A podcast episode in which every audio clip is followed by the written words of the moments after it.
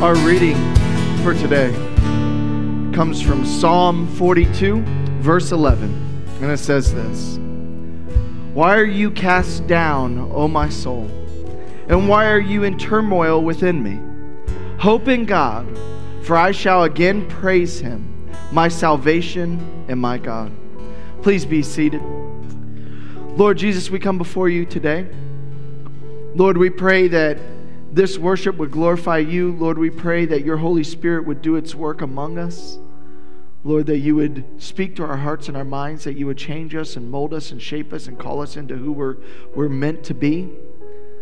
Lord, we pray that you would bless the words of Vicar Brady, that it would be your words that come through, and Lord, that your, your message would be received well. Uh, Lord, let it change us.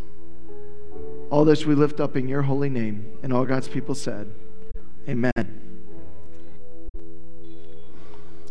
All right. Well, good morning, everyone, on this uh, daylight savings morning. You know, this dim lighting is pretty dangerous, right? So I give you full permission.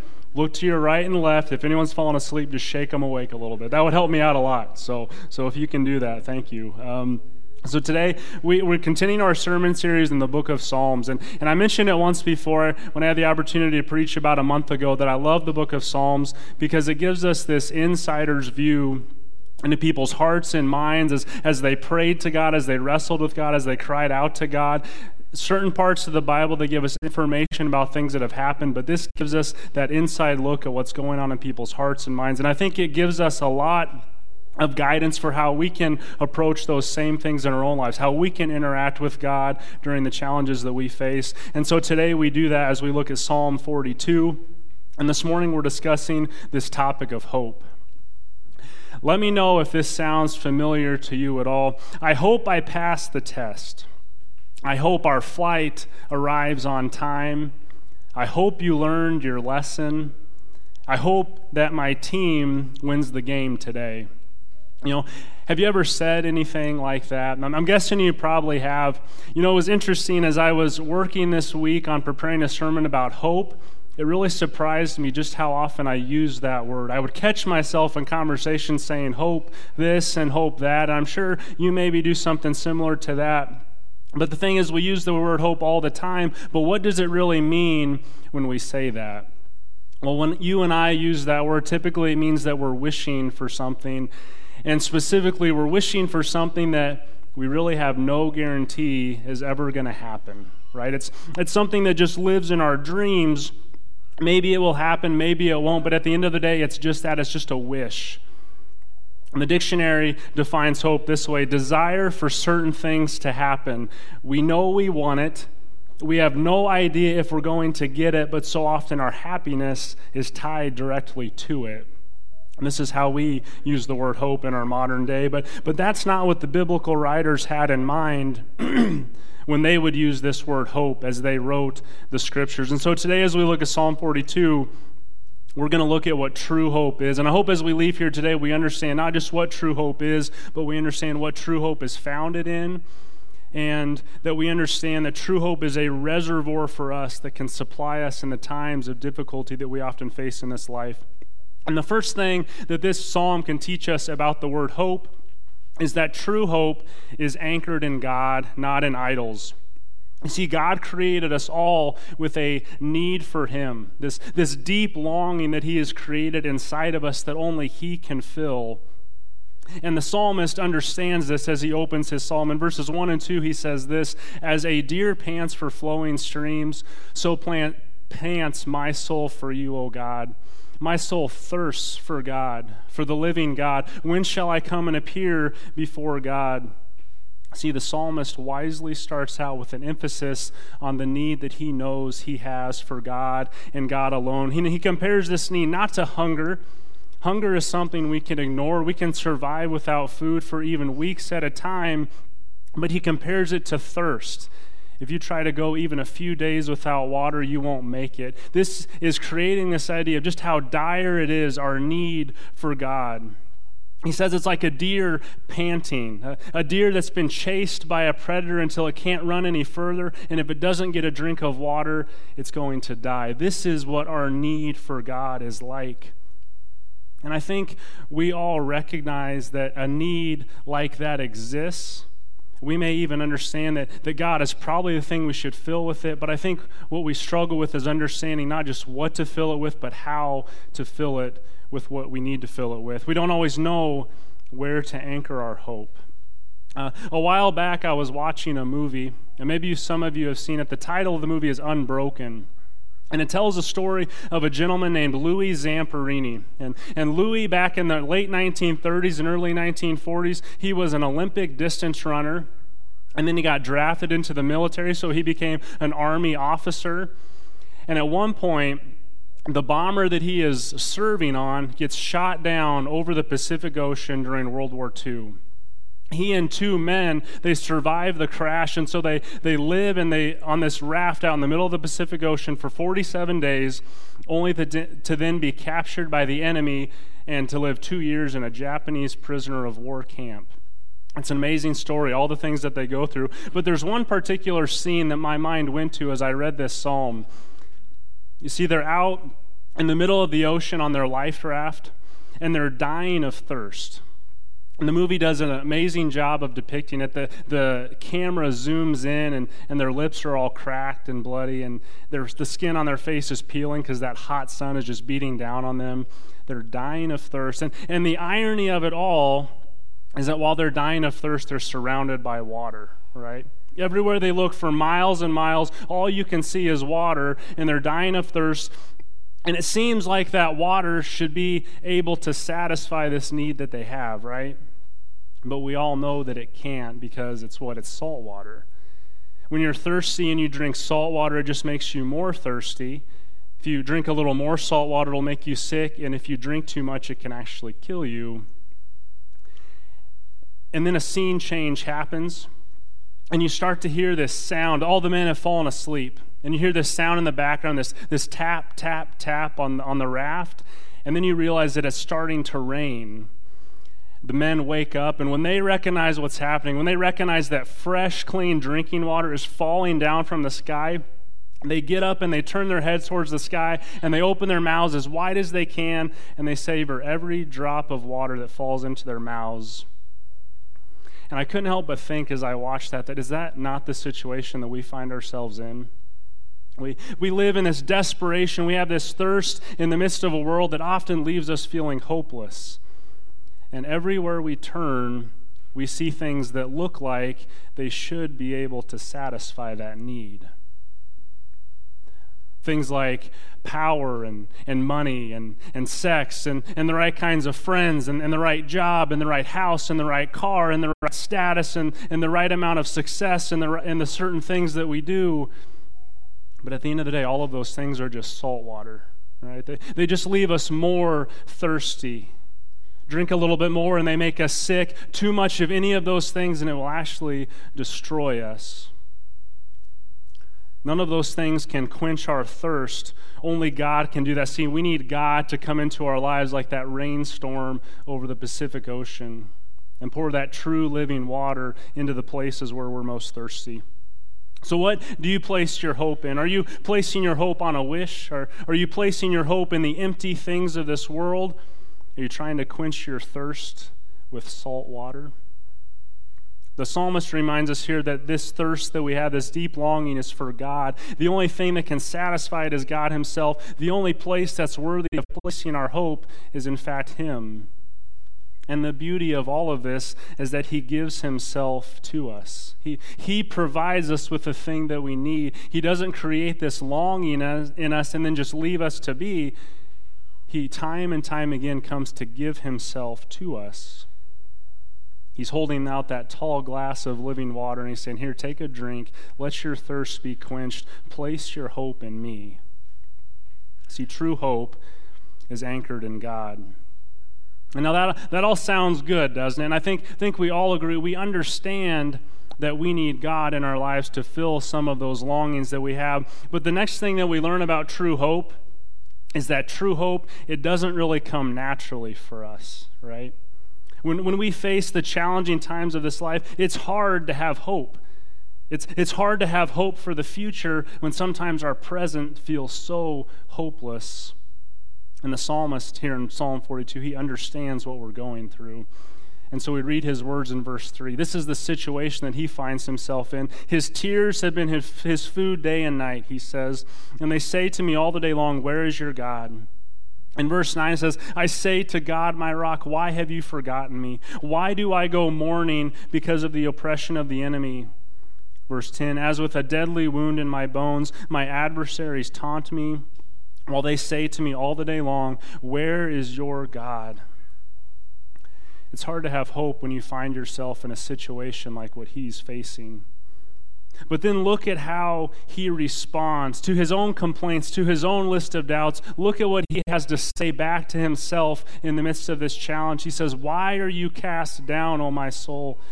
Why are you a turmoil within me? Hope in God, he says, for I will again I will again praise him, my salvation and my God.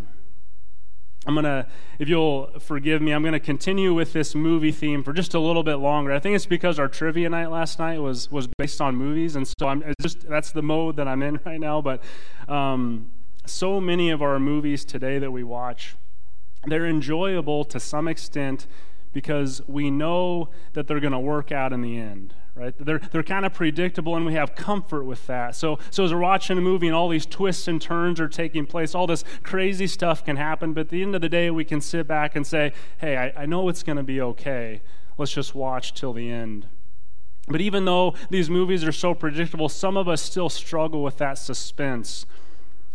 My mother is one of those people. I love my mother to death, eh, but growing up watching movies, as these twists and turns would take place, she'd always be asking these impossible questions like, like what does that mean? Why did they do that? Or, or what's going to happen? Don't they know they're messing everything up? There's no way this could ever work out. And so my dad and my sister and I would always say, Mom, just relax. Like, enjoy the movie. It's all going to work out fine in the end. I promise you. And this is what the psalmist is doing to himself here in verses 5 and 11. He's literally uh, or figuratively grabbing his soul by the shoulders and shaking and saying, Why are you downcast? Put your hope in God. Don't you know that there's coming a day where you will be praising Him again? He is your salvation and your hope. Why are you getting so worked out? It's going to be fine. But that's the challenge for us. See, in the dark times of this life, biblical hope, it doesn't come natural to us. And even, even in the mundane activities of the day to day, it's still hard sometimes to find hope. But that's what we are called to do. That's, and sometimes we have to be the one to remind ourselves of that. Sometimes we need to preach to ourselves have hope in God. Now, just a note here I'm not talking about things like deep clinical depression or, or some of the terrible things that sometimes happen in our lives. I recognize that it's not always as easy as just saying, snap out of it and everything's better. But I would argue that there are some of those situations where that's exactly what we need. See, see, as sinful human beings, sometimes we like to wallow in our sorrow. Sometimes we like to play the victim. Sometimes we like to live in the darkness of despair rather than to come out into the light of hope. And so sometimes we need to look at the deepest part of ourselves, into our souls, and say, Soul, why are you downcast? Have hope in God. Because we know that there will become a time when we get to praise him once again, where he, he turns things around for us. And that's, that's what the last thing we learn about hope is here in this psalm, is that hope isn't built on a wish and just wishful thinking. Biblical hope is based on certainty. Remember how we talked at the beginning? Our modern definition of hope it says that hope is just a simple desire that something good might happen. But again, true biblical hope is something totally different than that. I found this, this quote. Uh, there's a pastor named John Piper who, who I read this from, and I'm kind of paraphrasing here, but, but this is what he says True hope isn't just the desire that something good would happen, it's the confident expectation that it will. It's confident expectation, it's certainty. And it's not just certainty in anything, it's certainty in the promises that God makes to us. See, as you read through the scriptures, God makes over 7,000 different promises to his people. That's a lot of promises that God makes. And what's even more incredible is that he keeps all of those 7,000 promises. He says things like this Be strong and courageous. Do not fear or be in dread of them, for it is the Lord your God who goes with you. He will not leave you or forsake you. Or he says this Come to me, all who labor and are heavy laden, and I will give you rest. He's making a promise. From our Psalm 42 today, he says this By day the Lord commands his steadfast love, and at night his song is with me, a prayer to the God of my life. I love that verse because it tells us God doesn't just kind of nonchalantly send his love out there. Maybe it'll get there, maybe it won't. He commands it that it would come into our lives. And when God commands something, it happens, right?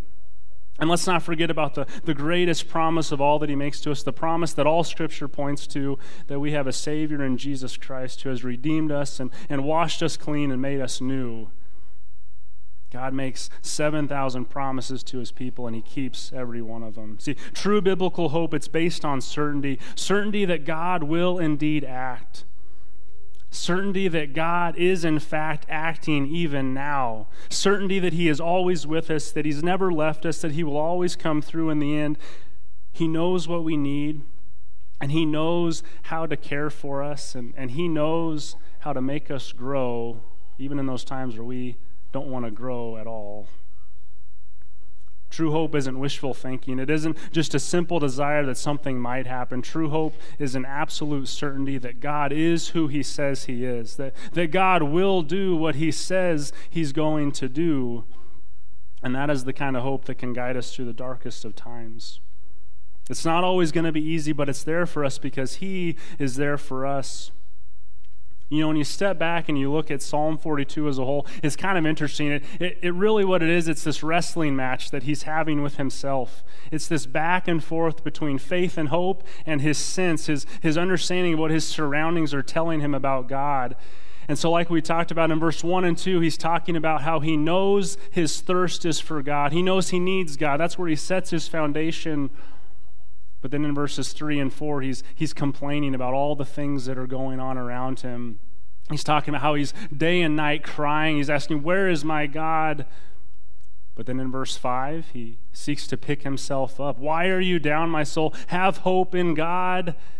But then just another verse later, he's, he's complaining again about how God seems so far from him, how he doesn't know where to go to find God, how to get to God. And then verse 8, he's talking about the steadfast love of God. He recognizes God's love is there for him. And then we get to verse 9 and 10, and it's kind of the last stand of this, this psalmist's negative thoughts and emotions. He says, God, why have you forgotten me? I'm in mourning here. It's like a deadly wound in my bones. My adversaries continue to taunt me. It seems like that negativity is going to win out, but then verse 11 comes. He, he repeats the same words from verse 5 once again. He says, Why are you cast down, O my soul?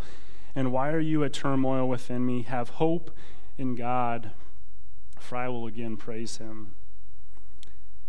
This is the battle that we face day in and day out. We, we are in the midst of that wrestling match every single day of our lives. I was, I was talking to someone on the way out after the first service, and they said, You know, Brady, you seem so calm all the time. And, and that just floored me because I live in here. And, and you guys, you don't want to see what goes on in here because I don't know if you've heard of that analogy of the duck that's swimming across the water. Seems calm and at ease, but under the water, it's just paddling a thousand miles an hour. I feel like that's my life sometimes. And I face this battle every single day, that back and forth of God, I know you're there for me, but then I see my surroundings and I think, God, you're, you're so far from me. And it's just that back and forth. But I encourage you this morning that as you engage in that wrestling match, that you would end with verse 11, finding that hope in God in the midst of that battle, in the midst of that wrestling match, and that you would dip into the reservoir of true hope that is there for all of us. It's that process of constantly reminding yourself of the goodness of God, constantly wrestling with the challenges that you face within yourself, overcoming that part of you that just wants to look at how bad things are sometimes. It's not easy and it's going to be a challenge, but God promises that that He is there with us through it. See, Psalm 42 reminds us that there's a way for hope to win out even when things seem most difficult and dark. So, when there's a setback that tempts us to want to give in and to give up, an illness or a financial struggle, whatever it might be, that reservoir of hope is there to help us keep to keep moving forward. When we receive an insult and, and we feel hurt or damaged by someone else, that reservoir of hope is there to help us to not lash out, but to repay evil with good instead of repaying evil with evil, to take the high road because we have a hope for the future. And when, t- when temptation comes calling, seeking to plunge us into the sin that is all around us, that reservoir of hope is there to help us hold fast to righteousness and, and turn away from those things that are empty and only promise a temporary pleasure. See, true hope, it's anchored in God, not in idols. And while true hope doesn't always come easy for us, true hope is based on certainty certainty that God is who He says He is and that God will do what He says He will do. It's certainty that His promises are true and that His promises are for you. That's the hope that we carry into this life. As we face challenging situations, everyone in here is facing something that threatens to take your hope from you.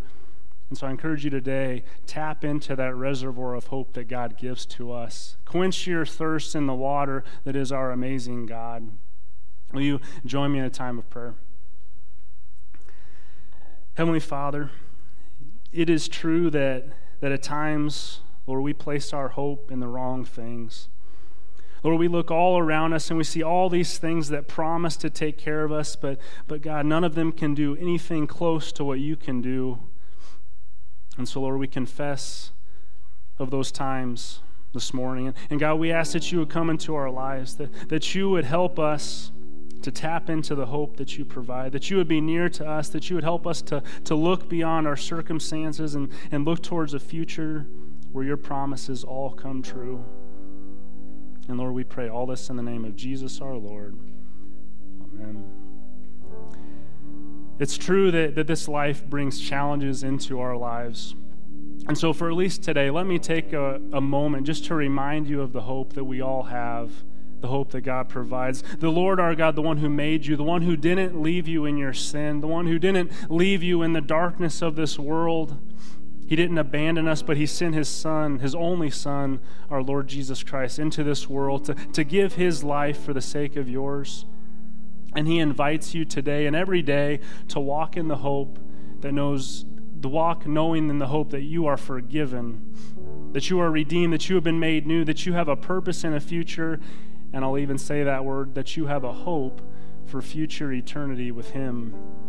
And so I pray that as you leave this place, you would know that that is most certainly true for you, and that's most certainly true for us all, that you have been forgiven in the name of the Father, and the Son, and the Holy Spirit. Amen.